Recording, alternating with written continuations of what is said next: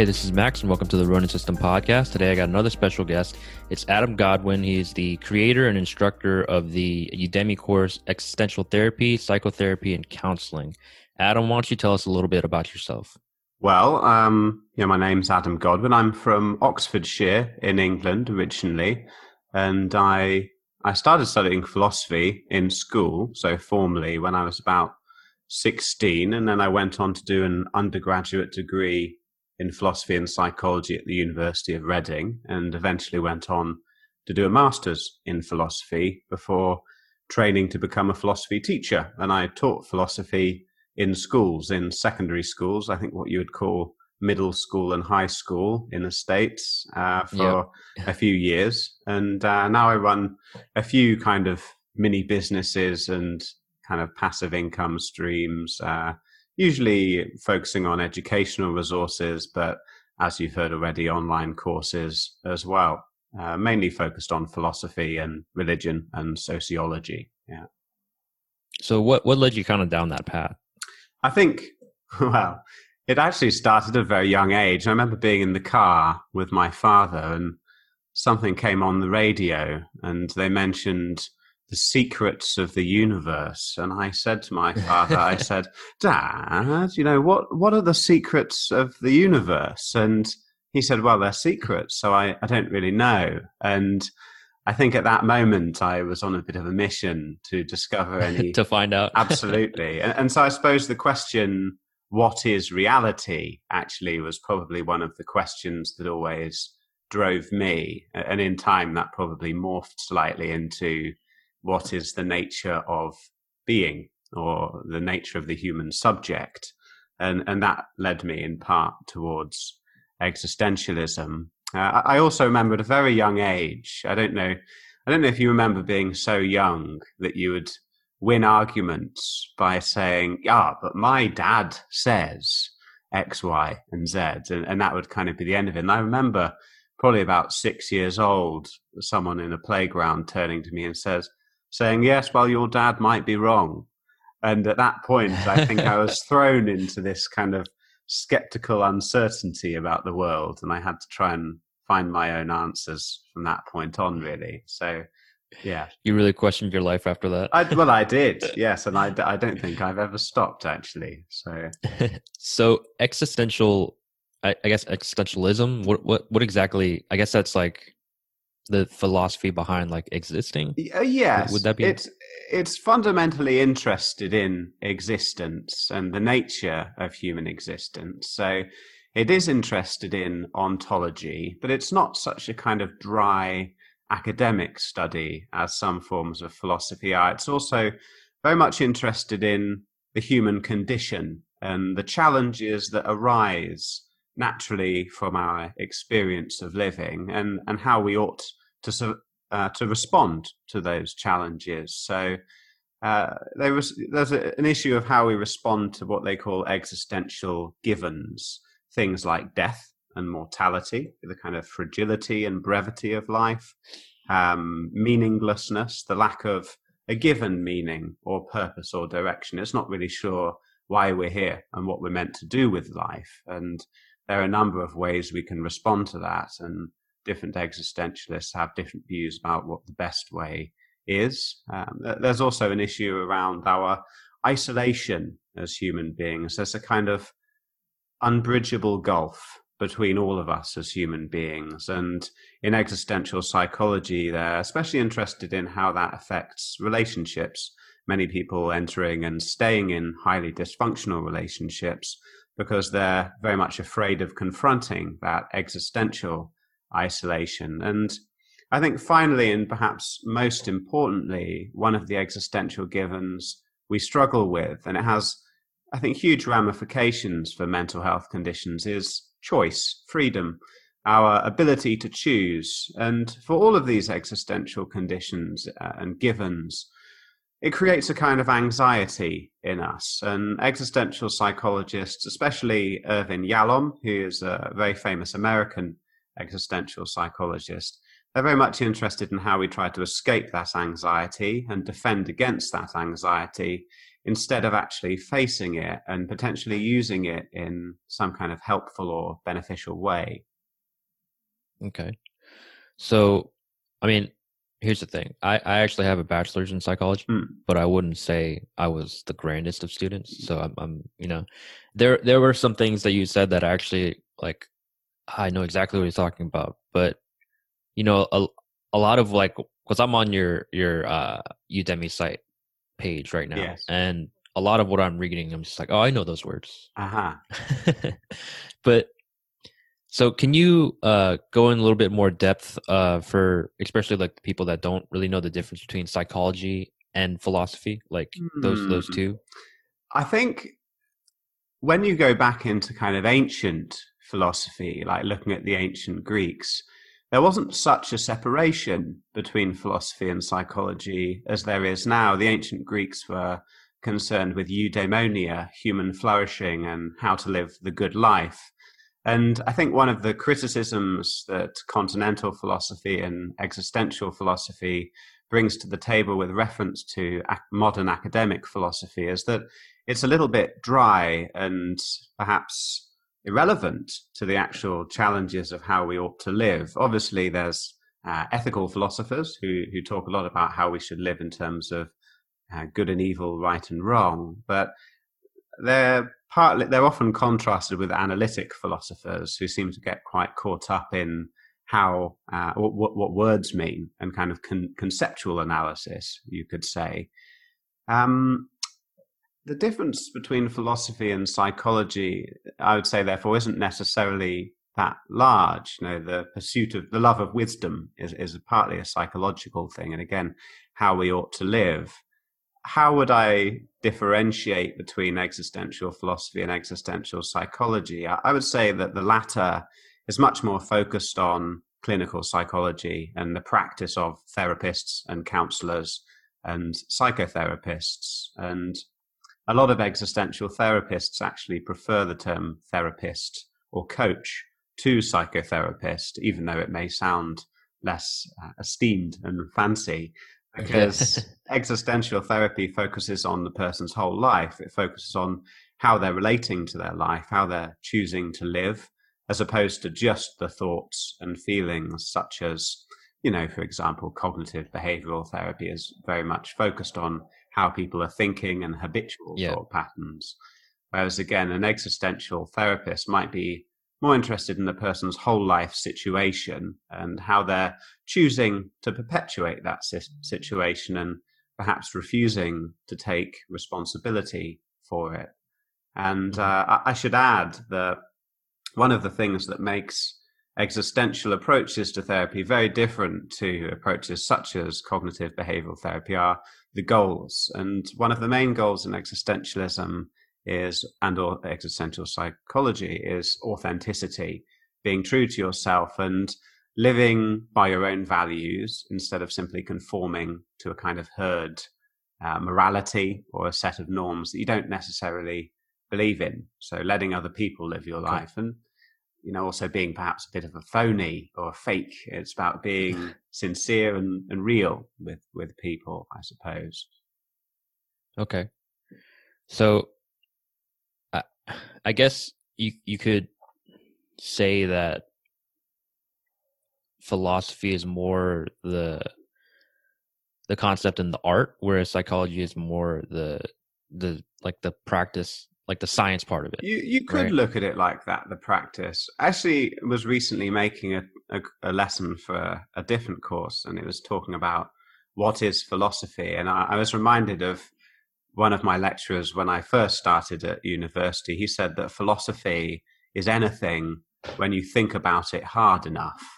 I think that's actually a fantastic working definition. You know, you might work as a, a car designer or something, yeah. and when you think about how to design cars deeply enough, you enter the realm of philosophy, I think. And I do, though, like to return to the original literal definition of philosophy as being the love of wisdom and I do mm-hmm. often think that modern day philosophy is an incredibly unwise use of one's time. it's not really much to do with loving wisdom. And actually, historically, many of the people that we, we deem to be most wise the sages of Eastern religions, for example, they often warned against precisely what philosophy has become, getting lost in thought and trying to understand the world, world in, a, in a simply conceptual fashion.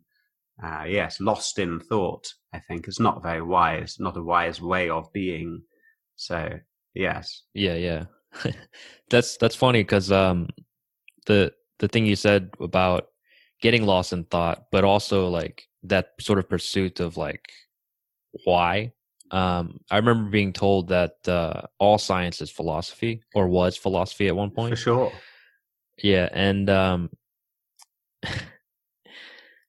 it's it's it's really funny to me because you know everyone has this concept, like it has this idea of like, has this question of like where we come from, or like why are we here, yes. and all this. But then when we actually like get to that point and and you made the point of like you know like the uh, the actual gurus back in the east like the far east or, or in those eastern religions they'll talk about how um you're you're like you modern philosophy would be kind of like a a bastardization i guess of of the actual type of philosophy where you're wasting your wasting your thoughts yes and again getting lost in thought which i think yeah. especially in buddhism and taoism and I, I, mean, I often, I pretty much on a daily basis think of this one part of the Tao Te Ching where he says, the scholar learns more and more every day. The sage forgets more and more every day. It's very counterintuitive, but a kind of peace, I think, can be found from that. And I was interested, you said, you know, thinking about the meaning of life. And I wonder if that's actually a part of the problem. We're trying to solve the feeling of meaninglessness that we often all face, I think, by thinking about it. Whereas, in fact, feelings of meaningfulness are derived from behaviors and choices we make, and often subjective. Uh, you know, there are huge subjective differences on what will generate feelings of meaningfulness or meaninglessness for each of us.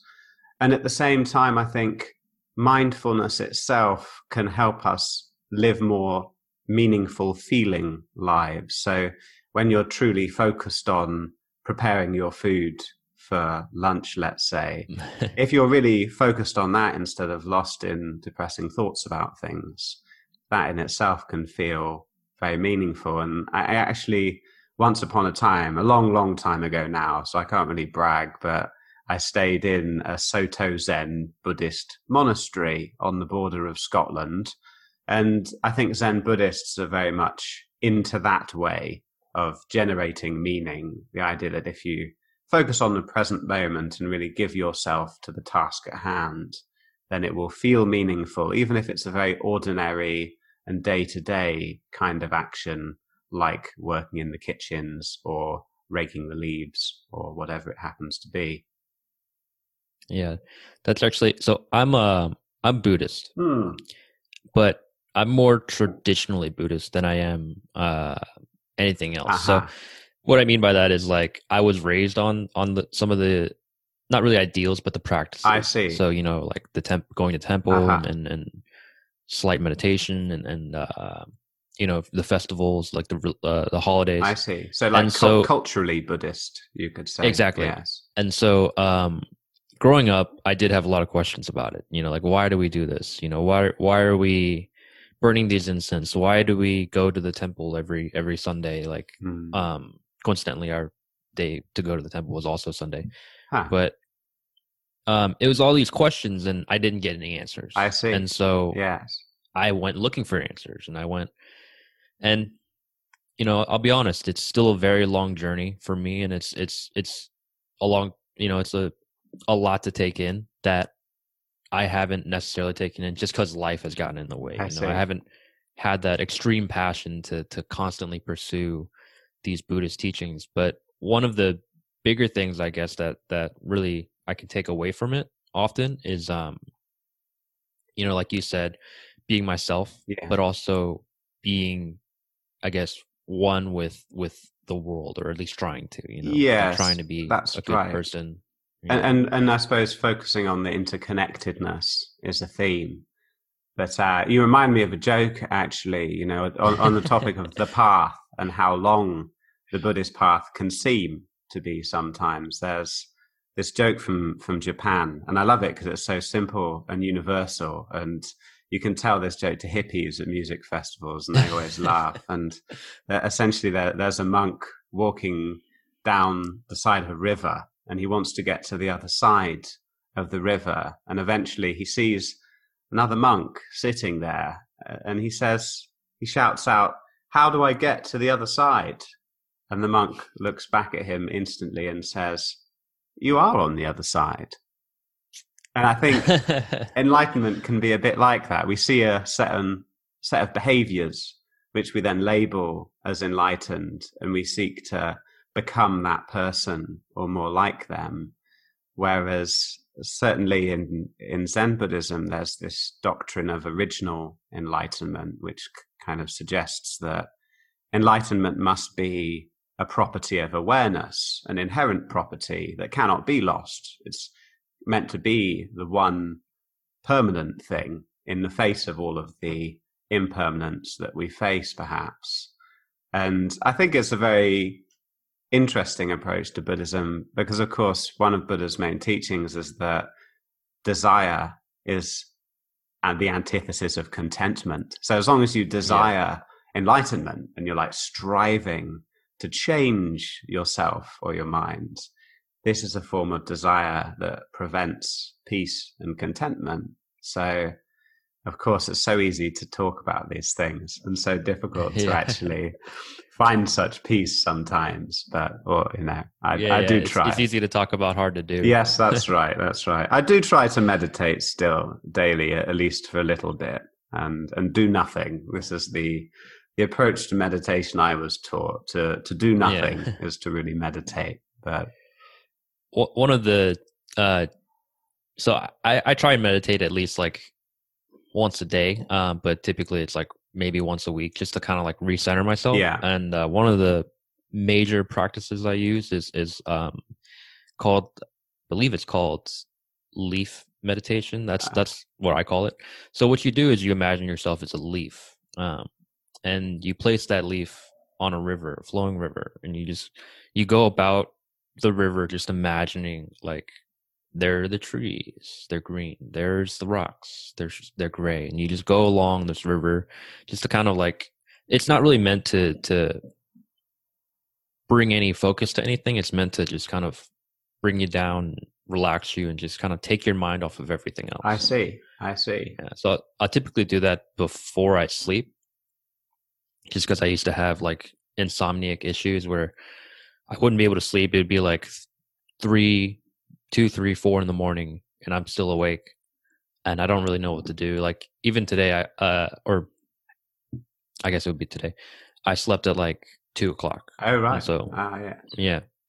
So you know, it's it's one of those things I do just kind of like take because uh, I'll have those anxiety issues where I'm thinking about like I don't know if you've had this before, but I'll be thinking about something I did, like a mistake I made back when elementary school when I was like eight or nine. Oh yes. Like, oh, why am I thinking? Yes, exactly. You know? Yes, for sure. I, I, do get lost in such thoughts, and then annoyed at myself for getting exactly. lost in them and, and inflicting that suffering on myself. Yeah. But yeah, so it's interesting. There are so many approaches to meditation, and it's tempting to pick a favorite, but I think they all have something to offer. And I mean, what you describe is an approach to meditation based on visualizing, whereas the approach I I was taught, because it is fundamentally about doing nothing, in, in, includes not visualizing anything, and it's actually, I think, the only approach to meditation in which med- the meditator keeps their eyes open. And there's a, wonderful, wonderful poem from ancient China. It's called "Faith in Heart Mind." And I really recommend that listeners look it up. But at one point in this poem, it says, Do not be averse to the six sense realms.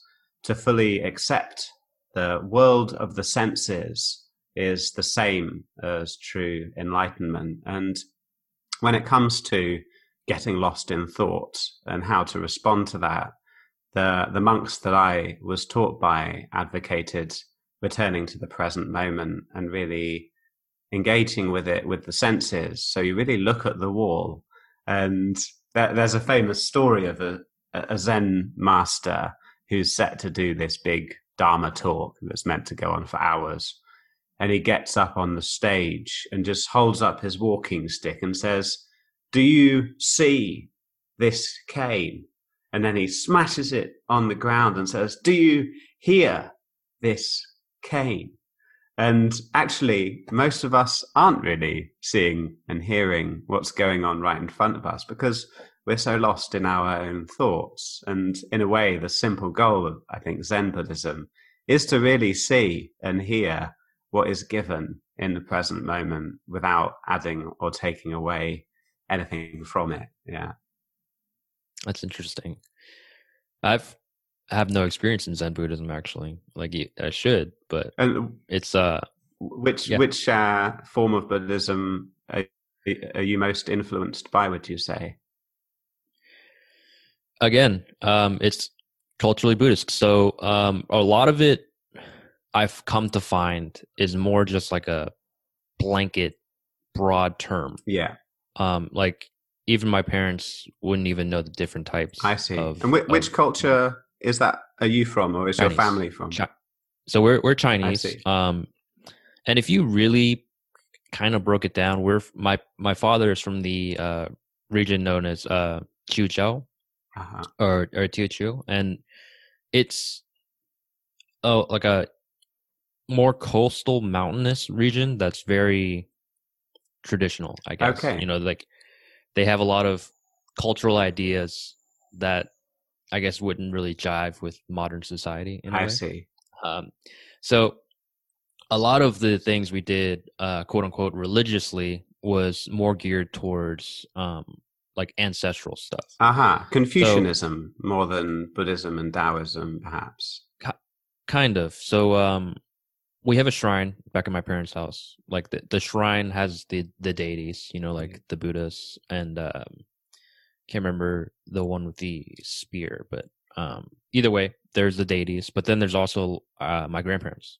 Hmm and so they're on there as sort of like semi semi deities yeah and so what they'll like they basically like bless the house they'll protect us um as as long as we you know we provide for them and it's really interesting because on certain like holidays like festivals like um the tomb sweeping festival which happens pretty much like every like some like every spring like may may april time uh, we'll actually go and essentially have a party hmm. at the cemetery. That's over over their graves. That is very yeah unusual yeah. compared to, yeah. to, our culture. I, I guess if you uh, do you know like Cinco de Mayo, like I the do. Day of the Dead? Yeah, yeah. So it's the same concept. We'll uh, we'll pray to them and we'll we'll give them things like we'll actually take like cars and houses, like paper cars and houses. Hmm. We burn them in the sense that when it's burned, it rises up and goes to them. I see. Uh, wherever they are in the in the next plane, and it's really interesting because it's it's sort of that that life cycle reincarnation mm. thing, but at a different scale where they get reincarnated into a better realm where they can still watch over us. Mm. But for some reason, they still need cars. Yeah, yeah. So and like hell money or whatever it's called. exactly, yeah. exactly. Yeah, the little the little gold nuggets. So it's it's all really interesting. Um, I wouldn't really classify it as anything specific, just because a lot of the the people I've met that are that are Chinese as well, um, and are more traditional. Like a lot of Chinese here in the U.S. have have sort of given up on these ideas. But yes, um, I, I wonder we all though do if, about um, the same thing. I mean, I wonder if people in the West might benefit, or at least find it interesting to think about their ancestors more and their ancestors more deeply, and perhaps more generally to think about the process of hard work and love, but also the hate and the murder and the stealing, uh, the surviving of the plague and things like this yeah. that led to us being here, whether it would change how we look at our lives. And I think there's a general tendency for people to romanticize their own ancestors. And you see this also when people talk about the past lives that they believe they had. It's always some aristocrat or king or queen. It's never yeah. never the prostitute or the thief kind of thing. but of course, I think most of us are probably descended from slaves, prostitutes, and thieves, and that includes myself. You know, I um, I, am from Oxford, and I'm going to use some awful language here, but it's in a good cause, and an educational cause. There's there's a street in Oxford called Magpie Lane. You know the bird, a magpie. Yeah. But I think about 400 years ago, this street was, and you must excuse my language, it was called Grope Cunt Lane because it was the centre of prostitution in Oxford. And of course, prostitution is the oldest profession, so we're told. So presumably, most of us are descended from prostitutes, I would think, at some point going back. At some point. so these are the ancestors we need to be honoring with our behavior today, the people that perhaps weren't in the conventional sense the most honorable of people, but but yeah, it's more of an amusing side thought than the focus of my course. I mean, when you when you think of it that way, I've never personally actually thought of like past lives or anything. I've always thought of it more as like I don't really know actually. Like I, I try not to to delve too deeply into those kinds of thoughts because I always feel like I'm I'm it's it's really gonna get me nowhere. Maybe. You know? I mean, that's not. It's yeah. not like it'll necessarily change whatever the afterlife is. I think it's it's good to understand that the afterlife is a mystery. I'm always deeply suspicious of anyone who's too certain about the afterlife, whether it's that there is one or there isn't one, because I think there are some solid epistemological reasons why it is and must be a mystery, namely the fact that none of us have died that live. So if you're alive, yeah. you can't really say. And of course, when we see a body cease to function, it's impossible to say what experientially the subject of life is going through at that point, or potentially continues to go through. And to, to bring it back to existentialism a little bit, from the beginning of existentialism with Kierkegaard, there's been an interest in the subject, the the being that experiences life, the body, thoughts, emotions, objects. And there's a very close connection to a school of philosophy called phenomenology and an approach to epistemology, uh, phenomenology, which is very much rooted in first person experience and analyzing consciousness as it is given without making what you could call naturalistic assumptions about it. And this is a really important thing when it comes to mental health because in our very materialistic society, which has a, a very materialistic worldview and cognitive schema, we tend to interpret mental health problems in terms of our bodies. So if I'm depressed, it might be because of a neurotransmitter imbalance instead of maybe something to do with the choices that I'm making in my life. So we interpret our suffering in terms of ourselves as objects, not as subjects. And existential psychology was influenced quite a lot by the anti psychiatry movement, and it has a bit of a wariness towards the diagnostic practices and the excessive labeling of what are essentially universal experiences of suffering as pathologies when they're actually kind of normal. And to, to use a very simple metaphor or analogy for listeners, I sometimes think that a psychiatrist is a bit like a man who puts a dog inside a cage and is upset by the barking of the dog. And, and to understand the barking, does some blood tests and finds that the cortisol levels are wrong, the serotonins are in, levels are disturbed. And so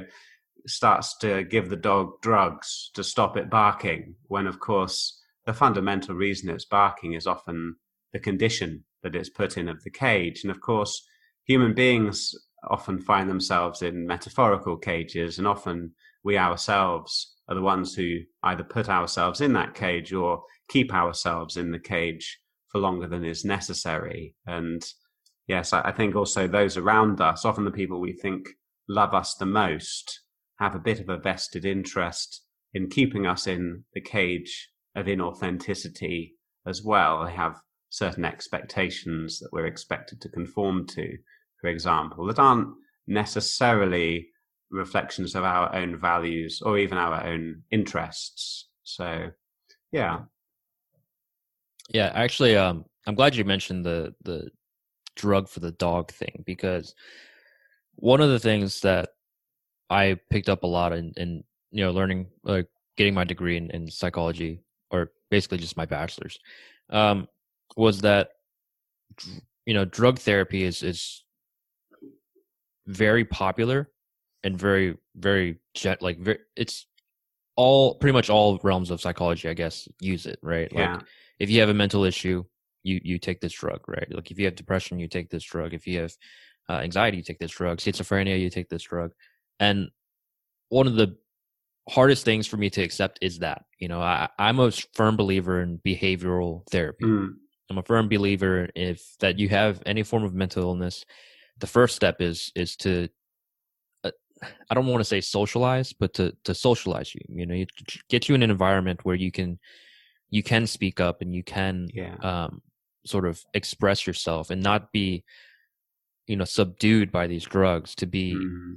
Trapped in that in that cage you know yes. like like you said everyone's in this this cage and everyone wants to get out and maybe you're not you're not in a physical cage maybe you're in like a like a mental cage yes. where something's stopping you from being being your true self or exactly being anything and and the best way is to figure out like what what it is about this cage that you, you can make better or you if you can even get out of it you know yes I, I don't believe the drugs do anything close to to to helping with that you know? Yes i mean i don't uh i don't want to say there's no benefit to psychiatric medication and there certainly is a time and a place for it in some cases especially perhaps in emergencies where people have have entered a time of their life of such extreme suffering that that the medication keeps them alive in some sense but i think often there is a, a fundamental behavioral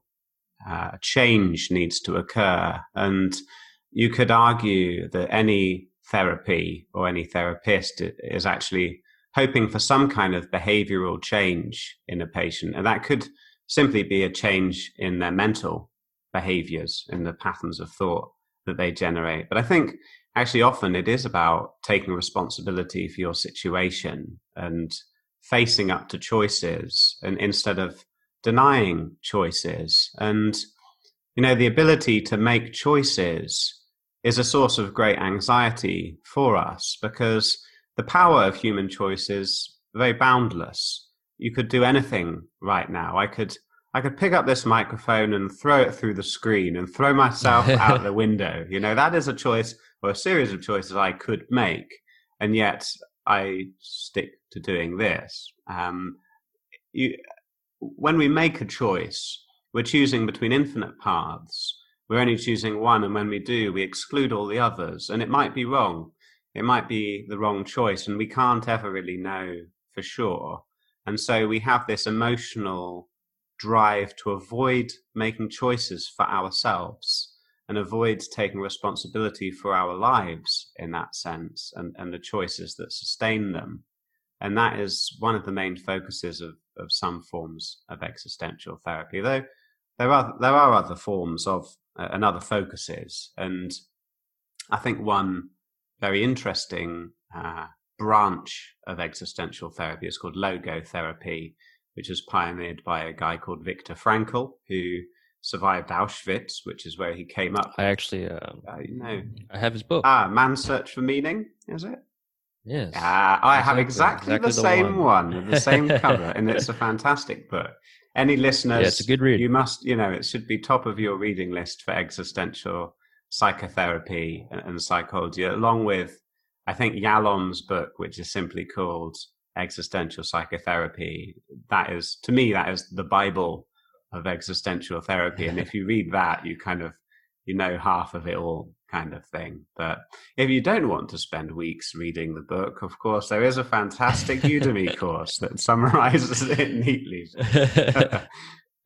I'll have to check that out. Um, there's actually a, a, I mean, by the time this episode comes out, I don't know if the deal will still be there, but there's a deal for like 86% off. Yeah, I have to say, Udemy are a little sneaky about that because there always seems to be it's like uh, only ten really? only ten percent of the time does it seem to be the price that I set it to be. And normally you can sign up for less than twenty dollars or around ten dollars, I think. So, but anyway, it's that's actually kind of crazy. I mean, when I made it this course, I thought there aren't that many training courses about it, and the ones that exist are hundreds, maybe even thousands of pounds or dollars, and I don't think it's taught very often at university level. And and so when I set out, I thought I'm going to make the the the epitome, like the best, most unbeatable course on this that no one will be able to top. So that it'll well, so it'll help help you know help people learn about it for a long time and help me earn a little bit of money from it for a long time. But crucially, I mean, instead of paying thousands of dollars for kind of twenty dollars, it's it's like eighteen hours of of uh, lectures essentially. So it goes in pretty deep, and I, I think I like to think it's the best course out there, actually. But I challenge any listener to, you know, email me if you find a better one for less money. I, I challenge you, you know. well, the thing is, with these with these courses, I think a lot of people will actually um, be more inclined to, at, at, you know, take on these because, like, I've I've actually used Udemy before, but for coding. I, I yeah, that is what it's most popular for. I think really coding yeah. courses. Yeah, and they they weren't great. Oh, were they um, not? Yeah. Well, no. The courses are often made by people who don't actually have much of a background Teach. in teaching. So mm-hmm. yeah. um, I like to think I've got an edge. But I mean, I also just think university these days is so expensive. And Oh yeah. I mean, imagine spending fifty thousand pounds on Udemy courses. You would learn a lot. you know, you would. Yeah. that would be a lot of time and a lot of uh, lectures that you could attend for that money. I know there's more to university than just that, but yeah, I like to think that universities are going to become somewhat redundant over you know the next few decades because the univer- uh, because the internet is just going to be uh, such a, a wealth of, of information that um, yeah like the thing is with like your university degrees you get it and it's really just a piece of paper. It's a piece of paper that that tells people that you went through four five maybe three years of of, of school yeah when you could be doing more practical things like like your course or like any other courses that you could find on on uh, all these different sites or whatever. Yes. you you you get practical knowledge that you can actually use. Whereas I learned about, I don't even remember, yeah. you know, like dumb things. Like I took a, I took a course on, um, speech. Okay. And when you hear that, it's like, oh, do you learn, you learn how to give speeches? No, not really. I learned how to talk. That's, that's literally it. I just learned how to introduce myself and what to do with my hands. That's why I move ah, my hands so ah, much ah. because I took I took a eight like a uh, what is it like a five month course on moving my hands because it's meant to be more lively. It's meant to be more inclusive. Like I can't just be standing there with my hands like tucked tucked under my shirt or like crossed or in my pockets or holding the mic even. Like I have to be lively. I That's see. the only thing I took away from that speech course. My my rhetorical skills were hardened on the mean streets of Oxford. Because um, I, when I went to school, and I went to school in this basically very posh all boys school, I was the chairman of the debating society, and so I think my public speaking skills were very much um, developed by that process, and I'm you know, it's had a big formative effect on on me. Basically, it's it is a great skill though, the ability to talk, to speak with oh, yes. confidence. Um, yes. Uh, so, you were born in Oxford. You actually said earlier Ox- Oxfordshire. Uh, yeah, I was born on a farm near a village called Ardley, near a town called Bicester, uh, near Oxford, about 20 miles from Oxford. But I went to school in right in the centre of Oxford. So that was, I kind of say I'm from Oxford. And I, I think, yeah, I mean, it's a little more complicated that. But I see Oxford as my home city. And I do love the city, even though I don't live there any longer. It's an incredibly beautiful place for people to visit. It is incredibly expensive to live there, unfortunately. And I'm quite glad to be living in what was East Germany, where the rent is incredibly cheap compared to the UK. And since I make all of my money on the internet, it always feels like I'm paid not to be in the UK. And there are some things about British culture I miss a great deal, like the free museums and the excellent vegetarian food. But there are things about British culture that I cannot stand and I find not conducive to good mental health, uh, namely the obsession with class and social class and always having to try and be better than other people. I think that's a very toxic mentality for everyone involved. And I'm glad to be living in an ex communist part of the world where it does just generally in the street feel more respectful and egalitarian. You know, you, if you go to a bar in this town of Magdeburg, there aren't people wearing uncomfortable smart shoes and shirts. Uh, and these subtle kind of social status symbols are seemingly not a concern to the people around here. And we all live in flats here in Magdeburg, really. And from the outside, flats all look basically the same. And, you know, even for not much money, it's basically quite nice, the quality of housing here. And so there is a kind of basic equality that I think is still uh, following on from the DDR times. And, you know, funnily enough, a lot of the old people here you speak to, I mean, I go to this English speakers meeting and there's this old German chap called Gerald, and he really fondly reminisces about the the communist time, which is quite a surprise because I was always raised to think that it was oh, you know, the Stasi are out hunting for you 24 hours a day and it's all great and bleak. But I think, I mean, he said that they only, the Stasi was only really an issue if you were at the top, some kind of cultural influence or a celebrity of some sort. And if you were just a normal person, it wasn't too much of a, a concern, you know. But not that I'm yeah. defending the Stasi or anything, but it's just uh, not what you would think coming, you know, before you get yeah. here. And yeah, there's always something behind it. Uh, the thing you talked about, where the the whole I guess you could call it British um, mentality of like always trying to be better. Yeah.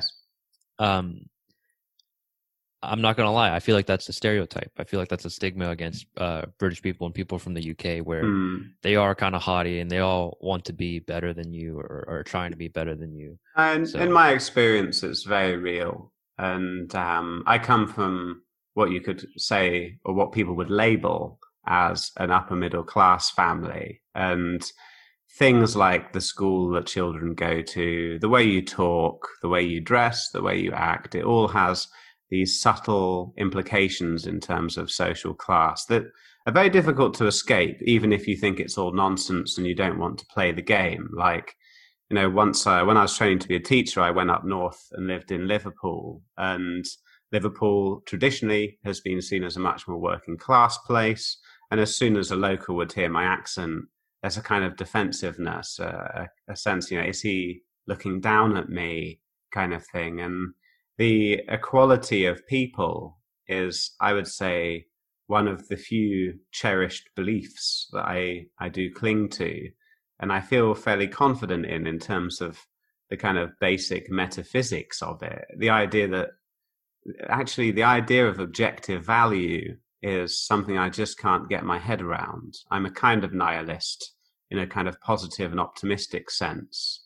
But one consequence of nihilism that people don't necessarily realize, because I think nihilism is this inherently bad thing, is that if there are no objective values, everyone must be equal because there's no way anyone can be better or worse than anyone else, not in an objective sense. It's all a matter of subjective opinion at that point. And I would just consider those subjective opinions to be about as good as fiction, a kind of construct of the mind. And when you take all of that away, you're left with a strange kind of equality.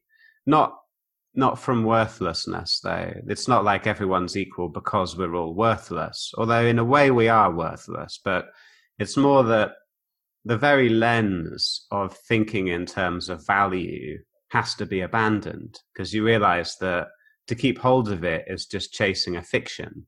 So like going around looking at people and thinking, oh, there's no objective value, so everyone has zero value. It's a bit like going around looking at people and thinking, oh, there's no such thing as angels, and therefore no one has angel wings. It's just you're kind of chasing a, a fantasy of the mind as long as you think in those ways. And I mean, one thing I've been thinking of lately, and this isn't something from formal philosophy, it's just something in my own life, is these kind of three basic delusions around value and the, the way we value and evaluate other people. And the first delusion I think people should definitely let go of is that they are more valuable than anyone else. And the second delusion that they are less valuable than other people. But the third delusion, and this one might sound a bit more counterintuitive, is the idea that we're equal to other people. Because if you go around all day obsessing over that equality, I don't know if it's particularly good for us. It's like when you see through value, you don't even need to think about it at all. And you don't need to think about equality or inequality in, in an interpersonal sense. I mean,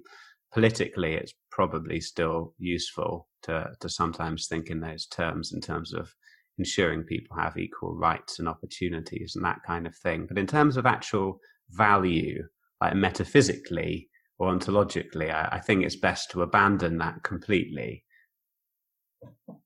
Okay.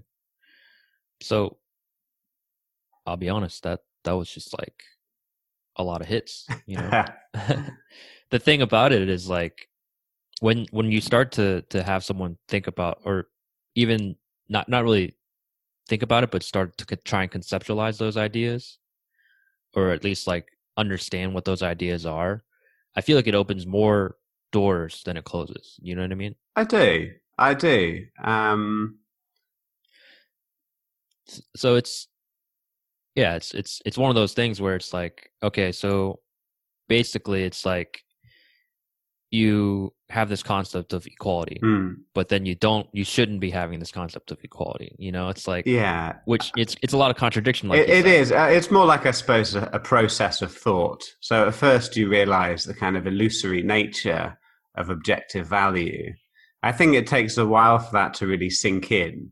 And then over time you you kind of just stop hopefully or you, or perhaps you could aim to stop thinking in terms of value or, or more to the point it's like a real real time process of evaluating others and yourself that you can slowly just stop engaging with. And we all do it, you know, especially so called clever folks, educated folks, I think, are guilty of it because we think that intelligence or knowledge makes us superior sometimes. But of course, if there are no objective values, then even intelligence and education actually are not more valuable than stupidity and ignorance, as counterintuitive as that is to say. And again, this comes back to that Tao Te Ching quote from before the scholar learns more and more every day, the sage forgets more and more every day. Yeah. Would so with that, would you consider it like the more knowledge you gain, the less wisdom you have, or like? I think uh, for me, wisdom is describing an attitude towards belief and an attitude towards knowledge. So you can entertain ideas, and I think it's great to have a flexible mind that is inquisitive and open to ideas. But as soon as you start mistaking what is an uncertain speculative belief for a certain item of knowledge, that's where problems arise and also where people start getting annoyed. I think a lot, a lot of the arguments that occur occur due to an imprecision in the use of language around the actual epistemology of belief. So, you know, someone arguing about the existence of an afterlife or not, again, they, they may say, well, there is a heaven or a hell. And the other person says, there is no heaven or hell, where in fact, if they were being accurate, they might say, in the face of uncertainty and the limitations of the human senses, I do not know the answer to this question, but I choose to believe in X, Y, or Z for the following reasons. Um, and th- there's a kind of humility to that use of language that isn't there in the former case. And I think intellectual humility is a massive aspect of what people label wisdom. And I think more, it, can go even deeper than that because I mean, there's there's this one Buddhist text, and it says trying to understand the world with conceptual thought is simply tying it up in your favorite strings. I think that's a very deep analysis of what's actually going on when we're thinking, or what we call thinking. It's like looking for the most preferable string of words, and the one that we like the most is the one we cling to. But it's far more biased and emotional than we can at first see. And I think there is generally a kind of wisdom in letting go of thinking completely and again returning to the present moment of experience and for me this is you know one of the main things with meditation the practice of just sitting in meditation is about our relationship to thought and whether we're feeding these thoughts and you know, from a certain point of view, uh, in fact, this also is from that poem I mentioned before, Faith in Heart Mind. There's this shocking line in it at one point. It just says, Do not pursue the truth, simply let go of your cherished opinions. I think there's a lot hmm. in that. And we cling to these strings of words, but actually we get much closer to the truth simply by tuning in to what is given to us in the present moment. I like, I like that. Mm-hmm. I was uh, I was going to ask. Um, obviously, you're you're in Germany. I'm in the U.S. And in all honesty, the U.S. is just a hotbed of craziness, right? It seems that way and from the outside right now. I must say, it, it's like that from the inside as well. okay, hundred percent. But the thing I was going to ask is, you know, there's a lot of people here that cling to their ideals. Mm. There's a lot of people mm. here that that deal in their own absolutes. Right? Yeah. Like there is a heaven and hell, there is a God and, and we're all sinners. But um I was going to ask, like, have you ever come across in in your years of, of teaching and instruction someone like that? Oh, someone yes.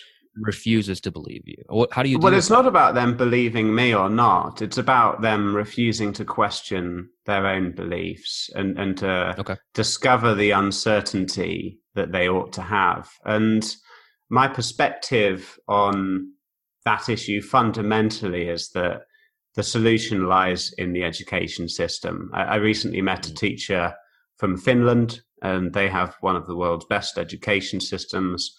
They also have a very politically progressive and egalitarian society, and I don't think that's a coincidence. It seems to me that one of the main roles of a teacher and this is quite a controversial thing to say, but the main role of a teacher, in some ways, or one of the main roles, is to save children from their parents.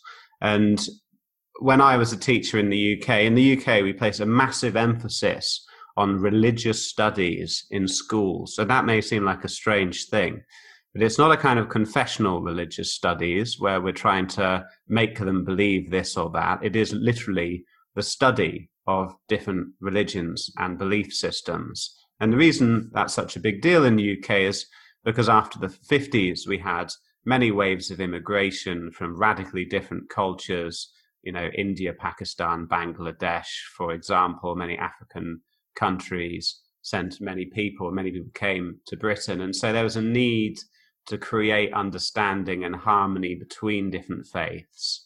And that's why religious studies became such a big deal. But as I understand it, in the US, it's almost completely forbidden for teachers to even mention religion or religious belief at all.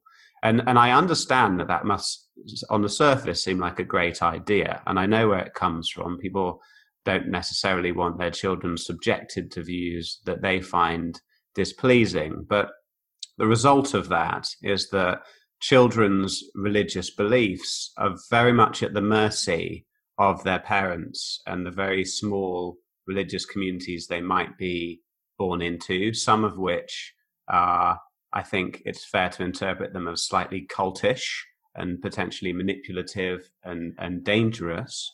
Um, and so the solution, you know, there's this expression religious freedom freedom of religion and everyone says what a wonderful thing it is. But actually what they're usually talking about if if it's a religious person going on about freedom of religion is the freedom to inflict their religion on their children in such a way that they're not presented with any freedom at all they're not presented with a, a dispassionate objective account of the other religions and then asked to choose which one is most true and reasonable.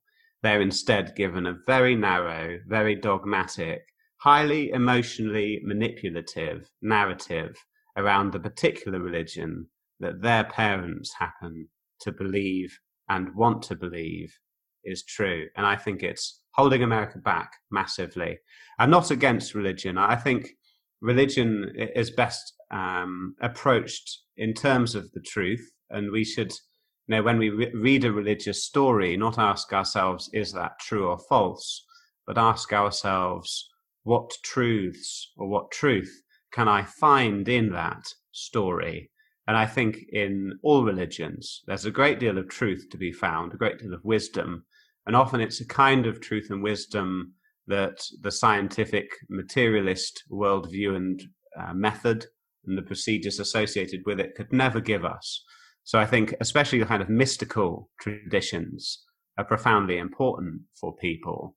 But just placing faith in beliefs, I think, is a very dangerous way of pursuing knowledge that will never deliver satisfaction uh, to anyone who's really concerned with the truth. Um, it may deliver some kind of satisfaction to people looking for the most pleasant fairy tale but someone who actually is concerned with the truth might not like it sometimes. Uh, that's, I think, one thing a lot of philosophers maybe forget. Again, when they talk about nihilism and pessimism, a lot of the criticisms are regarding how useful or how pleasant it is. But actually, the truth and reality has no concern for our emotions. And so, if you're really yeah. dedicated to the truth, you may find some of the more pessimistic aspects of it have to be accepted as well. You know, what's funny is um, pessimism is is I wouldn't say it's like a mantra of mine, but I do live a more pessimistic idea. Not not necessarily in terms of of like philosophy or anything. It's more in terms of I'm pessimistic about plans. I'm pessimistic about events. I see. Just so I can go in there with a lower expectation. And if it's bad, I'm, you know. I'm, I'm vilified, I'm validated. But if it's good, I'm happily surprised. Exactly. You, avo- so and you way, avoid disappointment as well. Exactly. and I think, well, I've, I've learned when it comes to politics, certainly to always expect the worst. You know, after Brexit, after Brexit, I yeah. was like, I just accept that the voters often are not great and, yeah. and, expect well, the worst. Yes. Just think of the chaos here in the US. Oh, don't get me started. But I should congratulate you on the recent turn of events. I know I speak for a lot well, of other Europeans in saying that we're very happy with how it seems to be going at, at the moment. Yeah. But well, I'm I'm glad he uh, Joe Biden's you know president elect. He's he's making moves already to to rejoin the Paris Accords. And, yeah, yeah. Join rejoin uh, WHO and all this other stuff. But man, those past few the past few days have been have been generally very hectic and very um. I've been very uh, conscious not to talk about it to the people I see. I see. Um, yeah. Not that I go out a lot, yes. but you know, of course, with with the pandemic and all.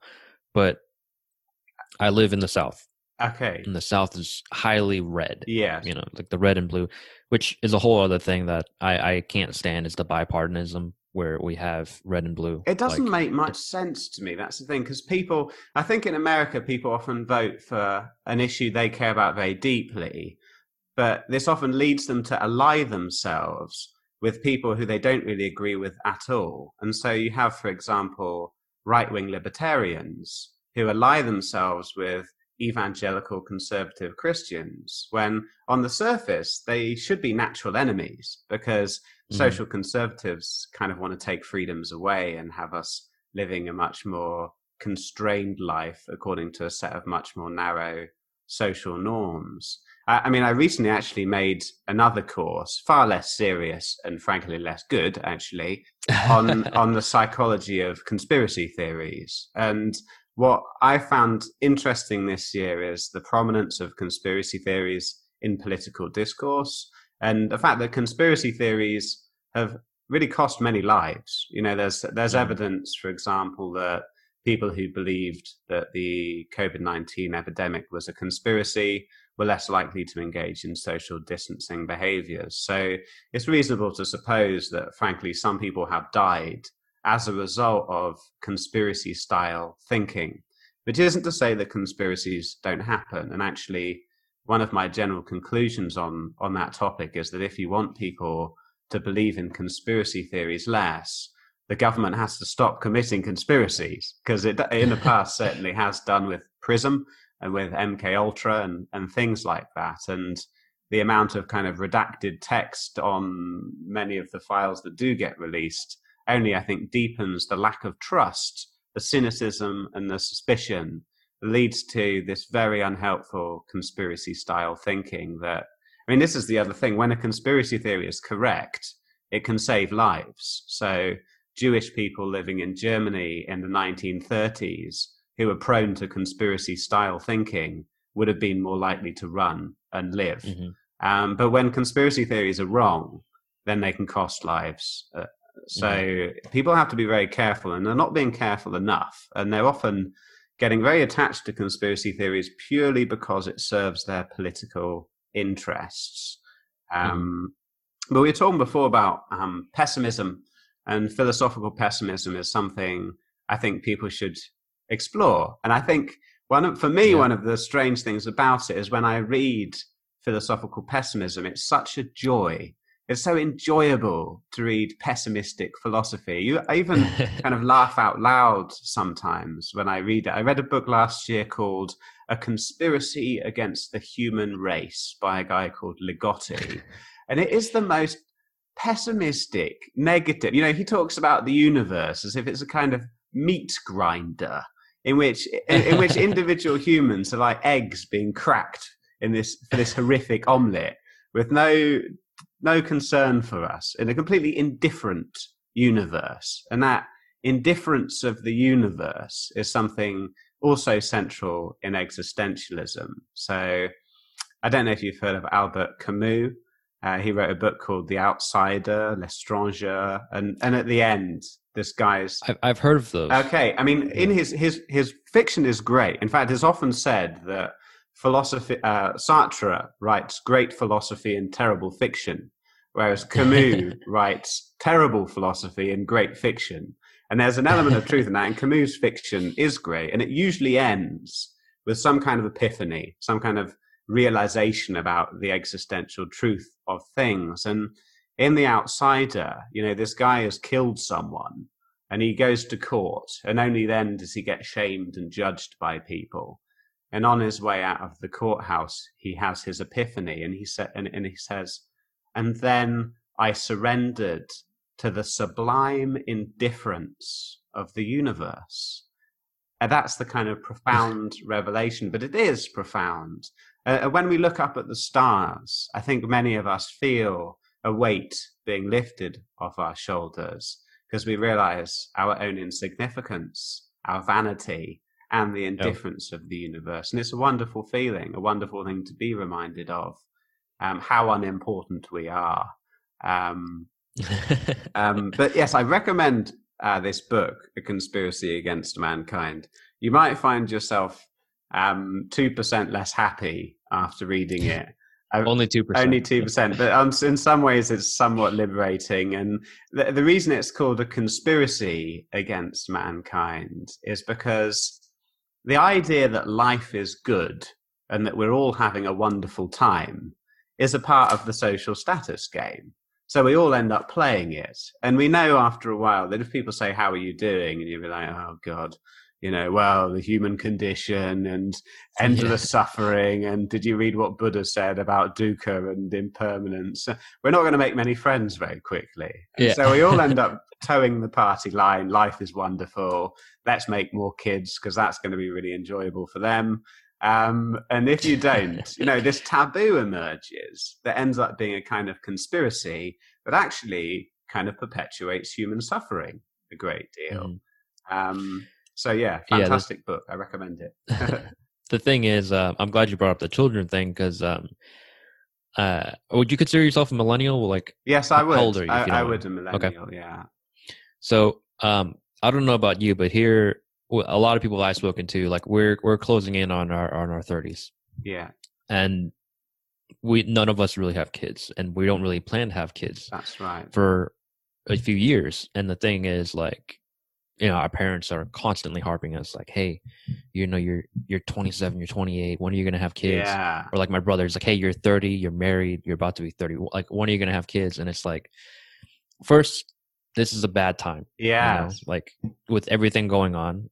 Second, it's it's a tough it's a tougher decade and century because things are getting crazier. Mm, you know, with things are getting more hectic and stuff. I mean, exactly for sure. Yeah, and it's it's a harsh world to be brought into. You know, and uh, I'm also glad you brought up the whole like because like in the in the U.S. there's this concept of life, liberty, and pursuit of happiness. Yes. Right? And one of the things that I really stick to is the pursuit of happiness. You know, it's, it's not life, liberty, and happiness. It's the pursuit. Mm. You know, and, hmm. and a lot of people forget the idea of like you're not really meant to be happy. You're meant to kind of find what makes you happy. You know, you're meant to pursue it. Mm. And so that's that was my uh I guess concept of that, you know. Mm. So one thing I will ask is um living in Germany, right? You live in the, in the East German side? Yes. Ex East Germany, so it's yes. Ex East German. So you're you're I would you would consider it more of like a, a socialist environment, right? Yes, culturally, certainly, yes. Culturally? Yeah.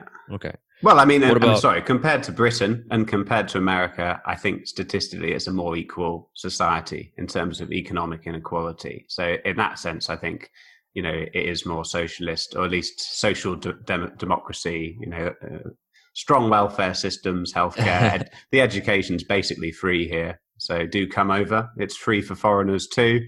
Uh, I don't know why British people aren't coming here in the in their millions to get their droves, degrees. Yeah. But sorry, you were going to ask.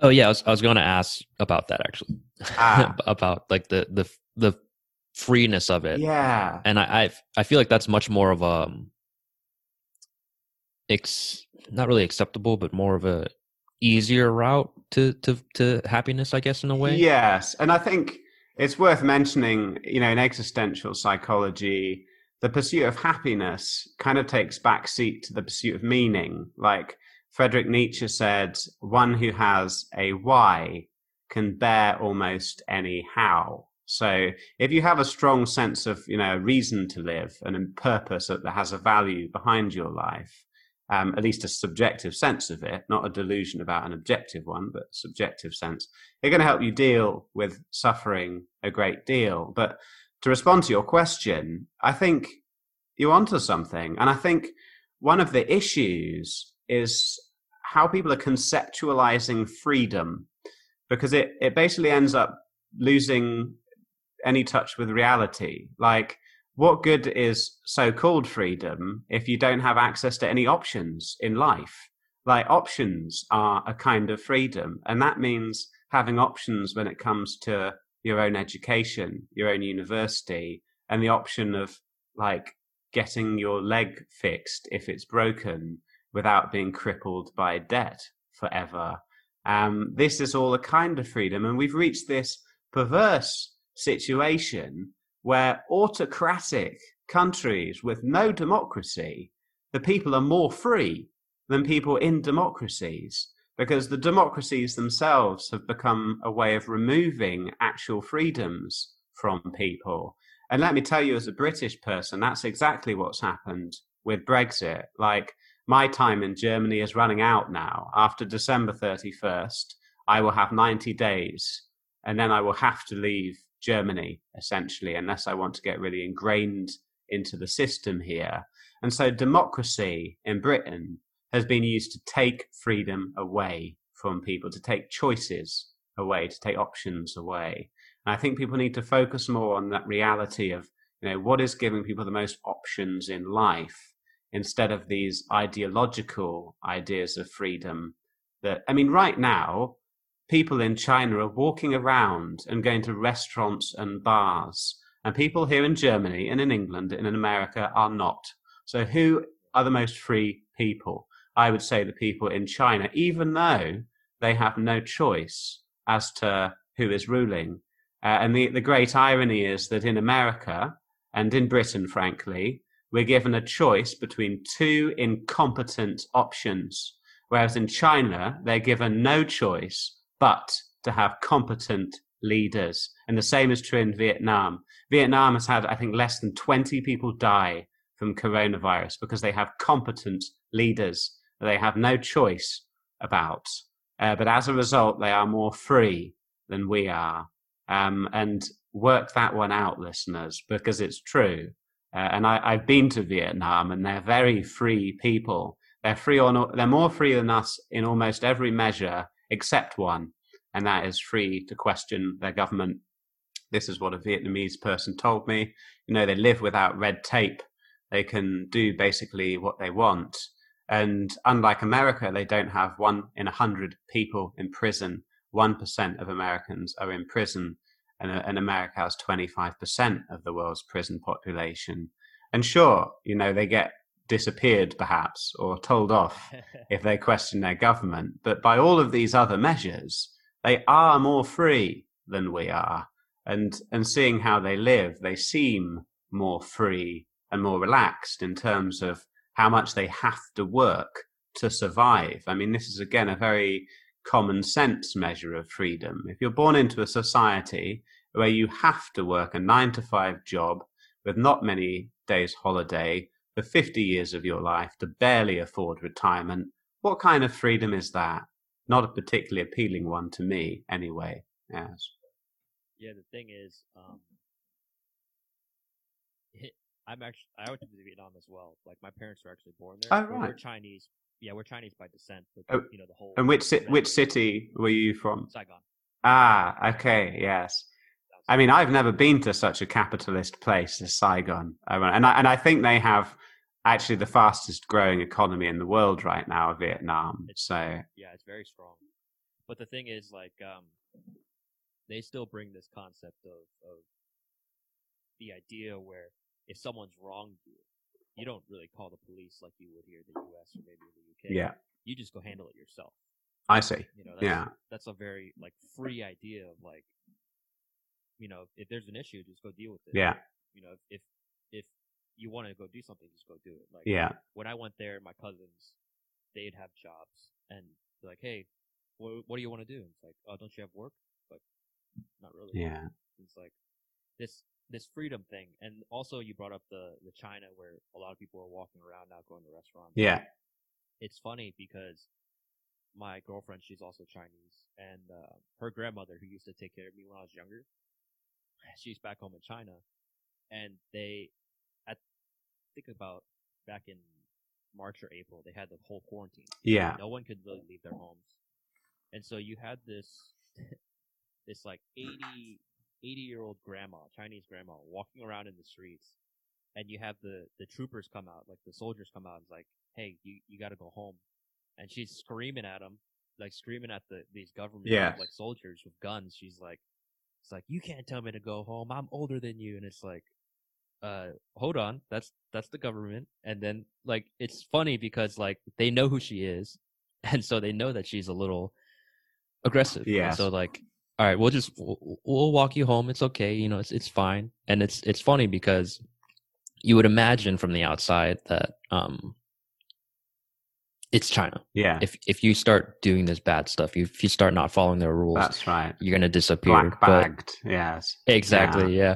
But it's more geared towards the people that have actually um, done bad. You know, sure. they just see this grandma. What's this grandma gonna do? Yeah. You know but it's it's it's always funny. I always relate this story because again, she's like she's about yay tall, and she's 80 years old, and she's walking around in her pajamas with, with little flip flops, just walking through the, the the village, and you have these soldiers drive up in their in their armored truck and be like, "Hey, get back home!" It's like, "You get back home!" Yeah, and it's they're just screaming at each other. But yeah, it's I, th- I mean, I think um, both on the right and left, people focus on different threats to freedom. And, and on the right, the threat to freedom is perhaps mainly the government. And on the left, it's mm. mainly corporations and the consolidation mm. of corporate power. But what people think about less is how we all work to remove freedom from other people by a much more soft and subtle and insidious process of shaming and and also uh, recording. You know, I'm a, a, big fan of Reddit, the social media platform, and there's a few subs like there's took too much and uh, uh, like street fight porn and this kind of thing, and people people are very quick to. Uh, and also cringe and things like this, but people are very quick to pull out their phones and start recording people when they are at their lowest points in life and, mm-hmm. and we're very quick to judge the person being filmed. But actually, a lot of the time, I'm thinking, what an awful human being it is that's holding the camera right now to try to humiliate the person in this way. And what general effect that has on our freedom. Because for many decades, we complained about CCTV cameras. And now mm-hmm. we all hold the CCTV cameras in our hands and use it to control the behaviors of other people. And I don't think it's making society more free.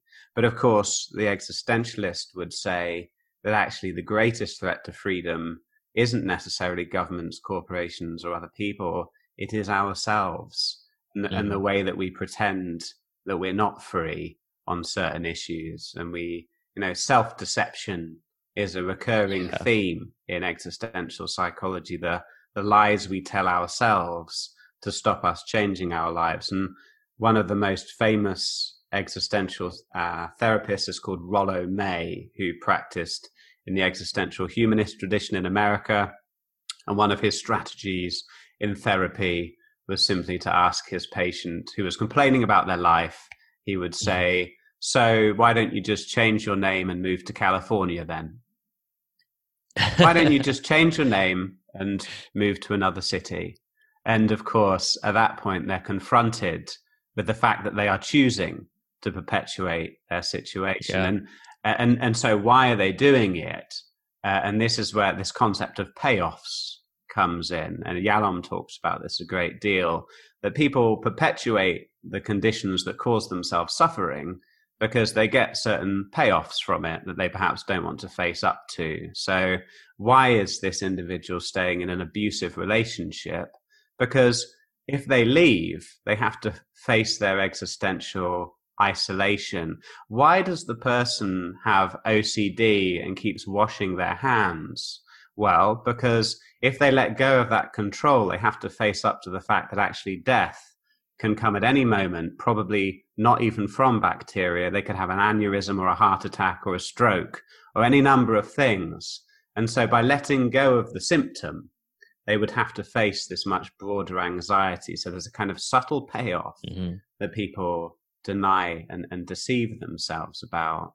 Um, yeah, it's. I just think you know this existential therapy. When you understand it, it's so it makes so much sense, and it's so radically different to other approaches to psychology that more people need to know about it.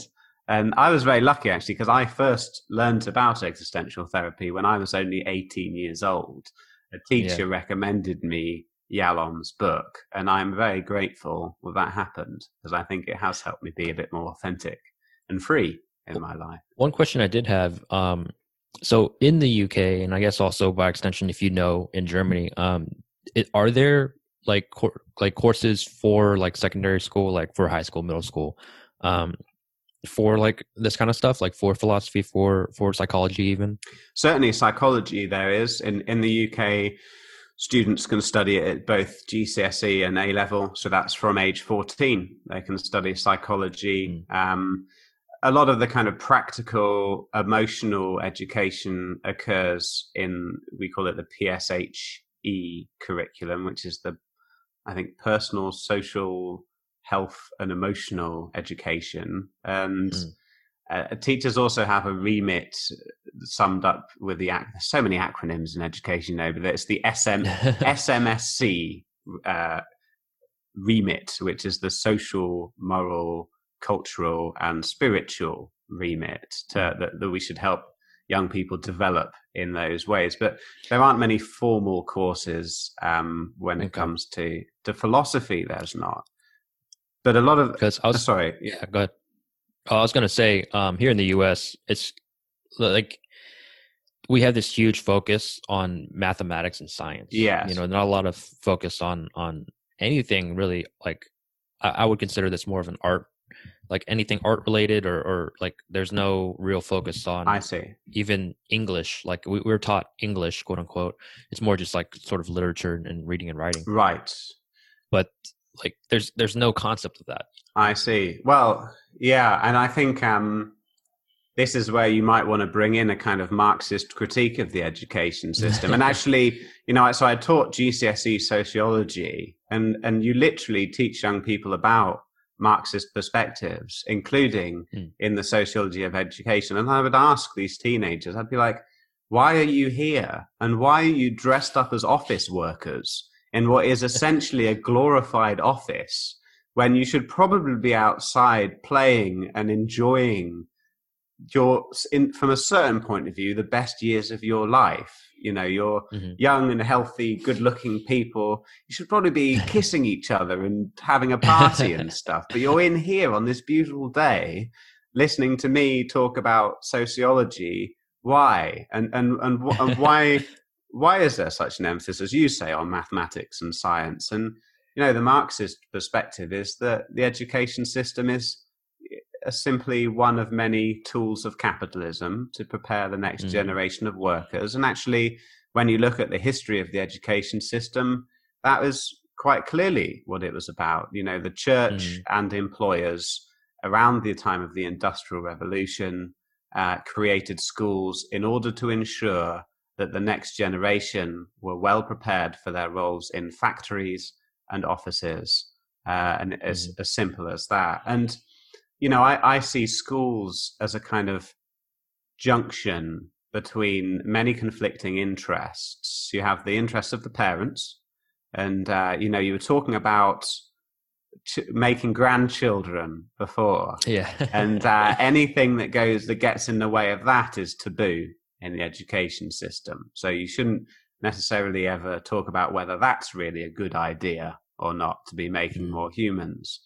But of course, the interests of employers and their representatives, which are mainly politicians, you know, who who are hoping to make the education system as well tailored towards future employers as possible, and even the interests of the school, you know, the school reputation, the interests of teachers and their reputation, and they don't want to get in trouble from here, there, and everywhere. They want some prestige.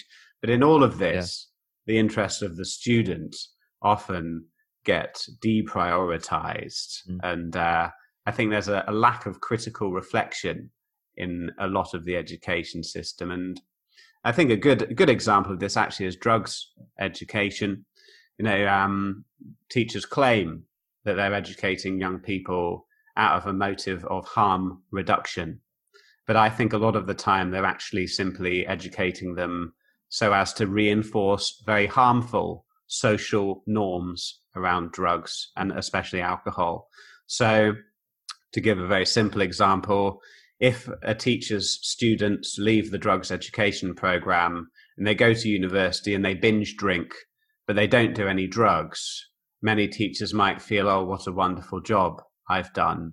But actually, in terms of harm reduction, if they went there and did some magic mushrooms and smoked a little bit of cannabis, actually that is probably more in the young person's interest than the binge drinking. And so what it, you know what would an actual harm reduction drugs education look like in terms of the consequences? Probably far more use of psychedelics and far less use of alcohol. Um, but of yeah. course most teachers can't really see that i think. I mean i don't know about over in the in europe but here in the us a lot of teachers drink as well yeah. And the thing is, there's such a culture of it. Indeed. That, you know, you you could go up to anyone anywhere and be like, you, like you could you could ask them like, hey, what are you what are you drinking? It's like, oh, I don't drink, and it's like, why? They need a reason. Yeah. And it's uh, almost as if it is that that norm where if you don't drink, you you obviously not drinking for for some sort of like medical reason yeah. or or maybe even a religious reason. But then it's more of just it's just I just say it's because it's a crap drug. You know, there are there, yeah. there are better drugs. You know, and it's not yeah. that I think drugs are good. There are some awful drugs, but um, mm. some of the things that are labeled as drugs have potential benefits that have been proven by research, and there are many. Mm. You know, clinical psychologists who want to see some of the psychedelics used in the therapeutic process. And I think the evidence backs up that that could could well be effective. I used to go to this academic conference in the UK called Breaking Convention, and it's a multidisciplinary academic conference all about psychedelic drugs. And you know, this is uh, the great taboo that if you were, you know, I said earlier that I was motivated by secrets and secret mm. knowledge. Mm. And anyone else out there who's interested in secret knowledge might want to go to such conferences and investigate objectively the applications of psychedelics. But yeah, I mean, alcohol's just an old drug. It's like someone using mm. mandrake root or or hemlock or something. To me, yeah. it's like, why would you do that? And you know, we spoke about Buddhism before, and one of the precepts in Buddhism is a precept against intoxicants. And and I asked mm-hmm. a monk once, you know, what do you mean by intoxicants? And they said anything that makes the mind a toxic environment. I think that's a fantastic way to look at it. Even anger can be an intoxicant and is a highly addictive intoxicant at that because it can make the mind a very toxic place to be. And mm. uh, some, you know, a glass of wine probably isn't an intoxicant, but a bottle probably is.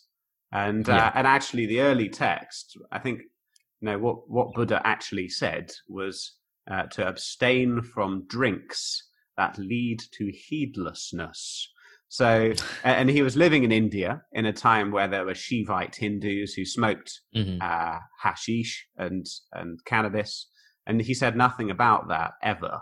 So he was frankly basically just talking about alcohol and Mm-hmm. There's a there's a great story actually from Buddhism about why alcohol should be avoided, and uh, you know, there's this monk walking in the mountains, and a woman comes out of a hut. She's holding a baby and a, and a bottle of wine, and and there's a goat there, and she says, "Oi, you know, monk, you got to choose one of these things, right? You got to have sex with me, or drink this wine, or kill the goat and eat it. And if you don't, then I'm going to kill this baby and myself.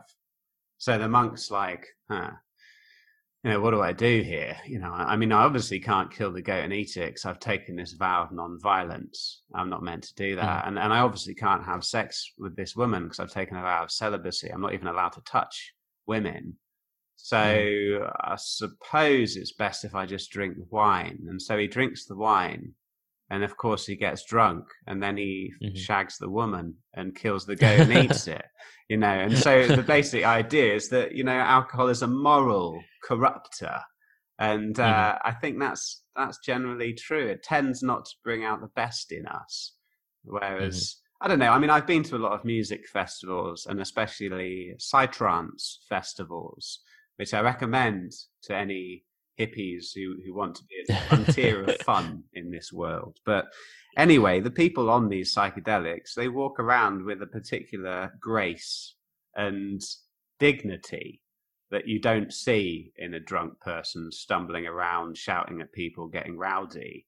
And yeah, mm. I'm quite superficial in my judgment of drugs. Actually, uh, you know, if if people look like they're they've had a lobotomy on a drug, then I'm probably not going to do it. And if they look switched on and kind of, you know, like I said, a bit graceful and, and elegant and dignified, I often take that to be a fairly good reflection of of a particular substance. Yeah.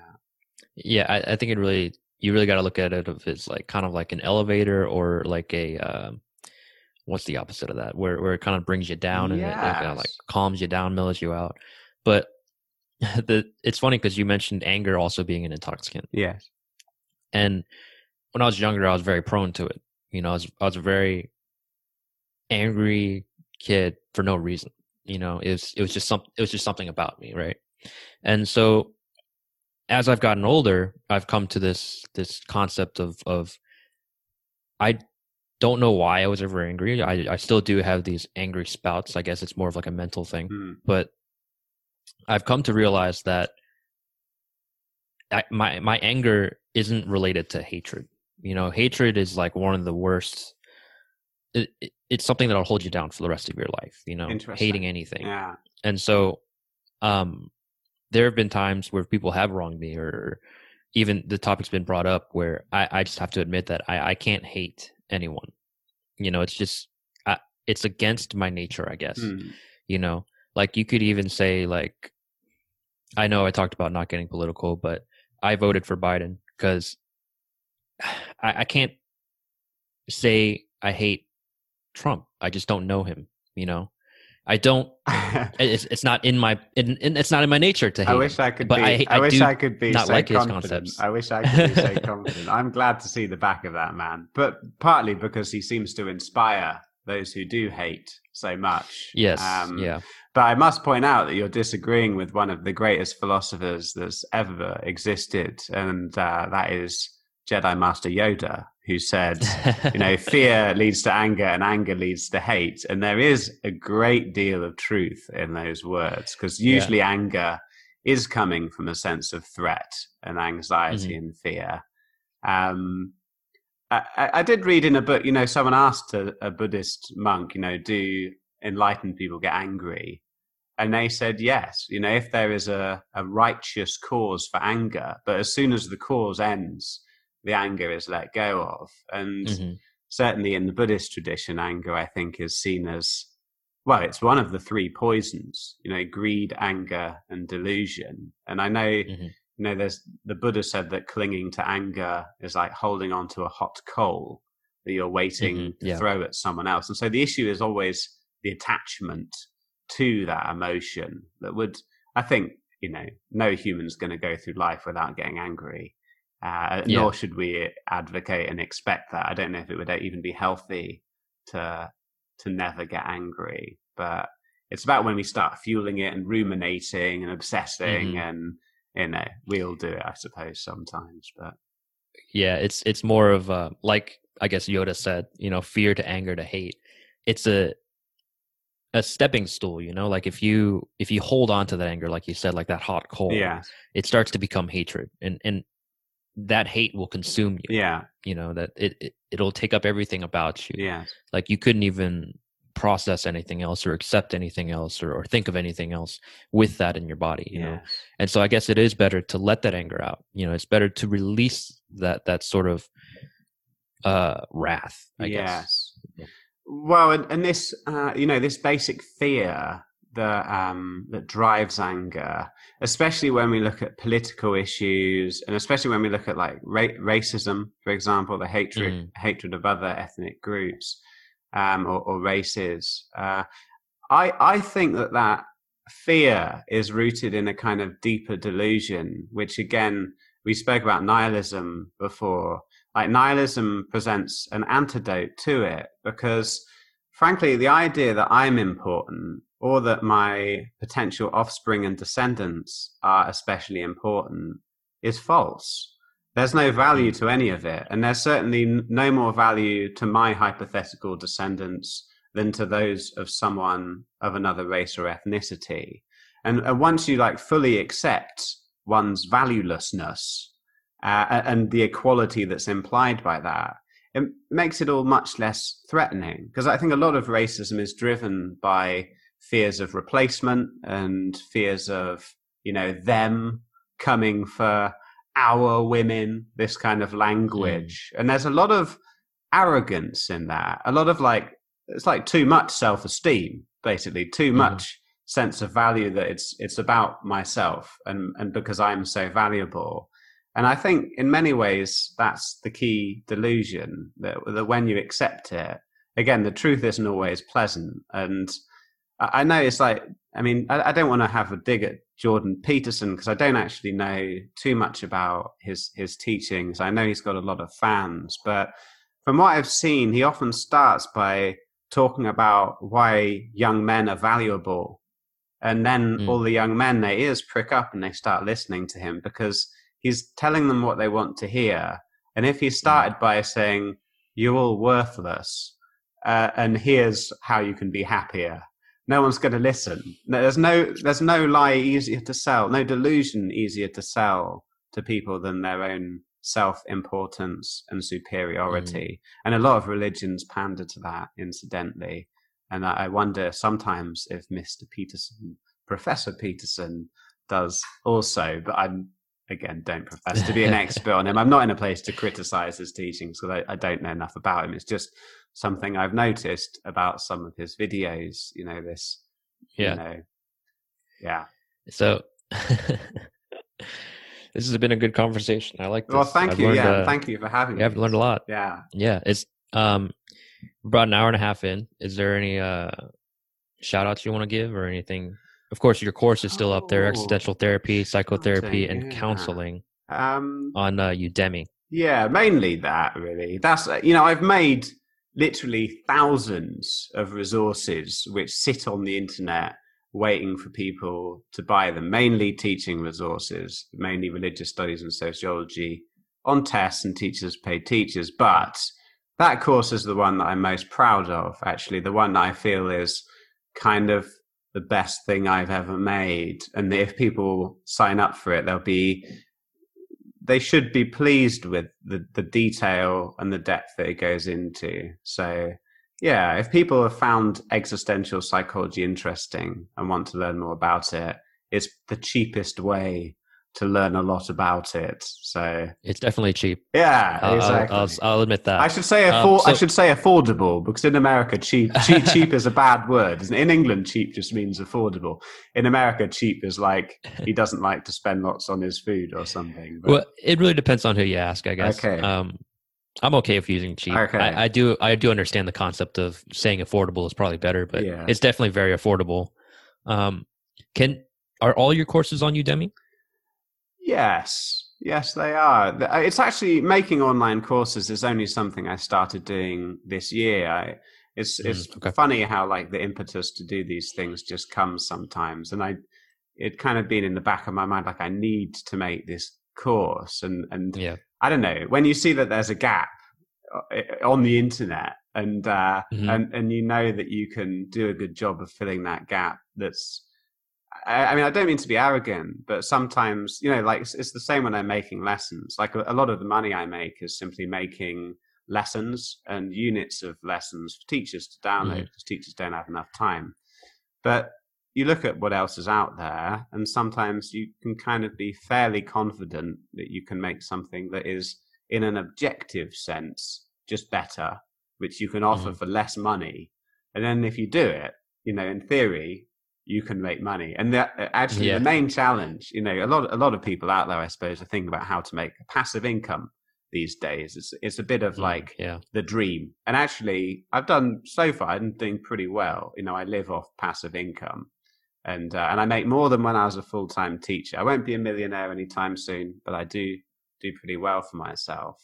Actually, the entire challenge is advertising. You can make the best X, Y, and Z in the world, but if people don't know it exists, then you won't make much money from it. And yeah. this is the the problem with the internet in a way is that I mean, this is why Google and Facebook are, are so powerful, right? And and they end yeah. up taking a hell of a lot of the actual money that you make because you have not much choice but to go with them. And yeah, the thing is, um, I had uh, Bilal on. He's the creator of that startup that I, I t- uh, talked about before the show started, where it's a it's a brilliant idea. It's basically he he, calls it an Uber for um, computers. Okay. So basically, if you have a computer issue or anything, you can get in touch with him and his company or his startup, and he'll help you fix it. Good idea. And it's a brilliant idea, yes. but he we were talking about how marketing is the biggest factor. Yes. That's the biggest um I guess you could say money sink. Yeah. Because yeah. that's the that's the part where you have to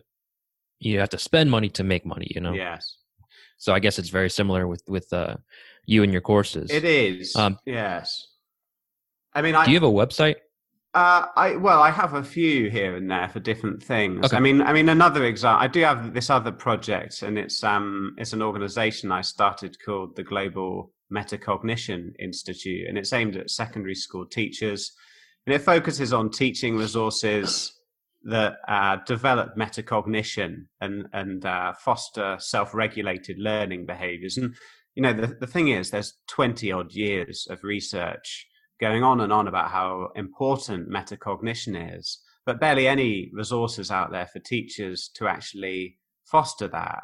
And so I've mm. I've made this massive suite of educational resources focused on metacognition and self-regulated learning and that's at globalmetacognition.com. But you know, we are talking about advertising before, and if I were to go onto Google and search for metacognition, I mean, the results are like 10 years old, like, and my site's nowhere to be seen, but objectively, they are the best resources you can get for it. Certainly the best looking. Mm. I mean, there's no doubt that because yeah. some of the stuff out there is basic as anything. And, uh, I always make sure my resources are at least very pretty because uh, a lot mm. of teaching is an image game. You know, it's like yeah, it's like it's got to be eye catching. Exactly, not just like for the students, but it's like, what is the headmaster going to think when he flicks through my books? Is yeah. this going to look good or not? And as a mm-hmm. teacher, mm. it's actually quite important that it's all quite pretty and and, and good looking and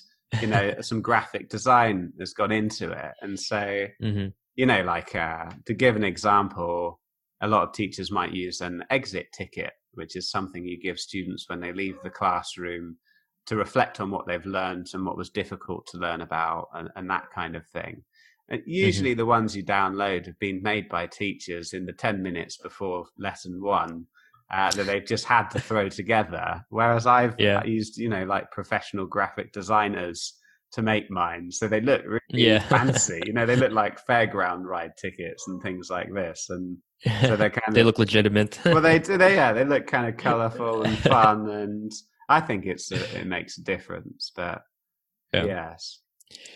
But man, Adam, yeah, thank you for this, man. Thank you for uh, coming on the show. Thank you for for sharing your your course and and hopefully people actually will, will, will hop on there and, and learn something about themselves and about ex- existentialism and about the meaning of all this, or at least try to learn the meaning of all this. I do hope so. Thank you so much for having me, Max. Of course, of course. Um, so, guys, if you guys want to hear more from from Adam, feel free to check out his his course. It's 18 hours. It's I from what I've been told by Adam, apparently they're gonna have another sale at some point because this sale is ending in like four hours. So by the time this video comes out, this video will come out, uh, or this episode will come out the 23rd. So next Monday or next, next Monday. But um, either way, guys, same old spiel. If you're regular listeners, thank you so much for your continued support. If you're new listeners and you liked what you heard, feel free to write a review. If you didn't like what you heard, feel free to write a review. Either way, write a review. It helps me out. I like to learn about myself and, and always constantly trying to improve. But either way, guys, Thank you so much. Have an amazing day. Get out there, get hungry, and good luck.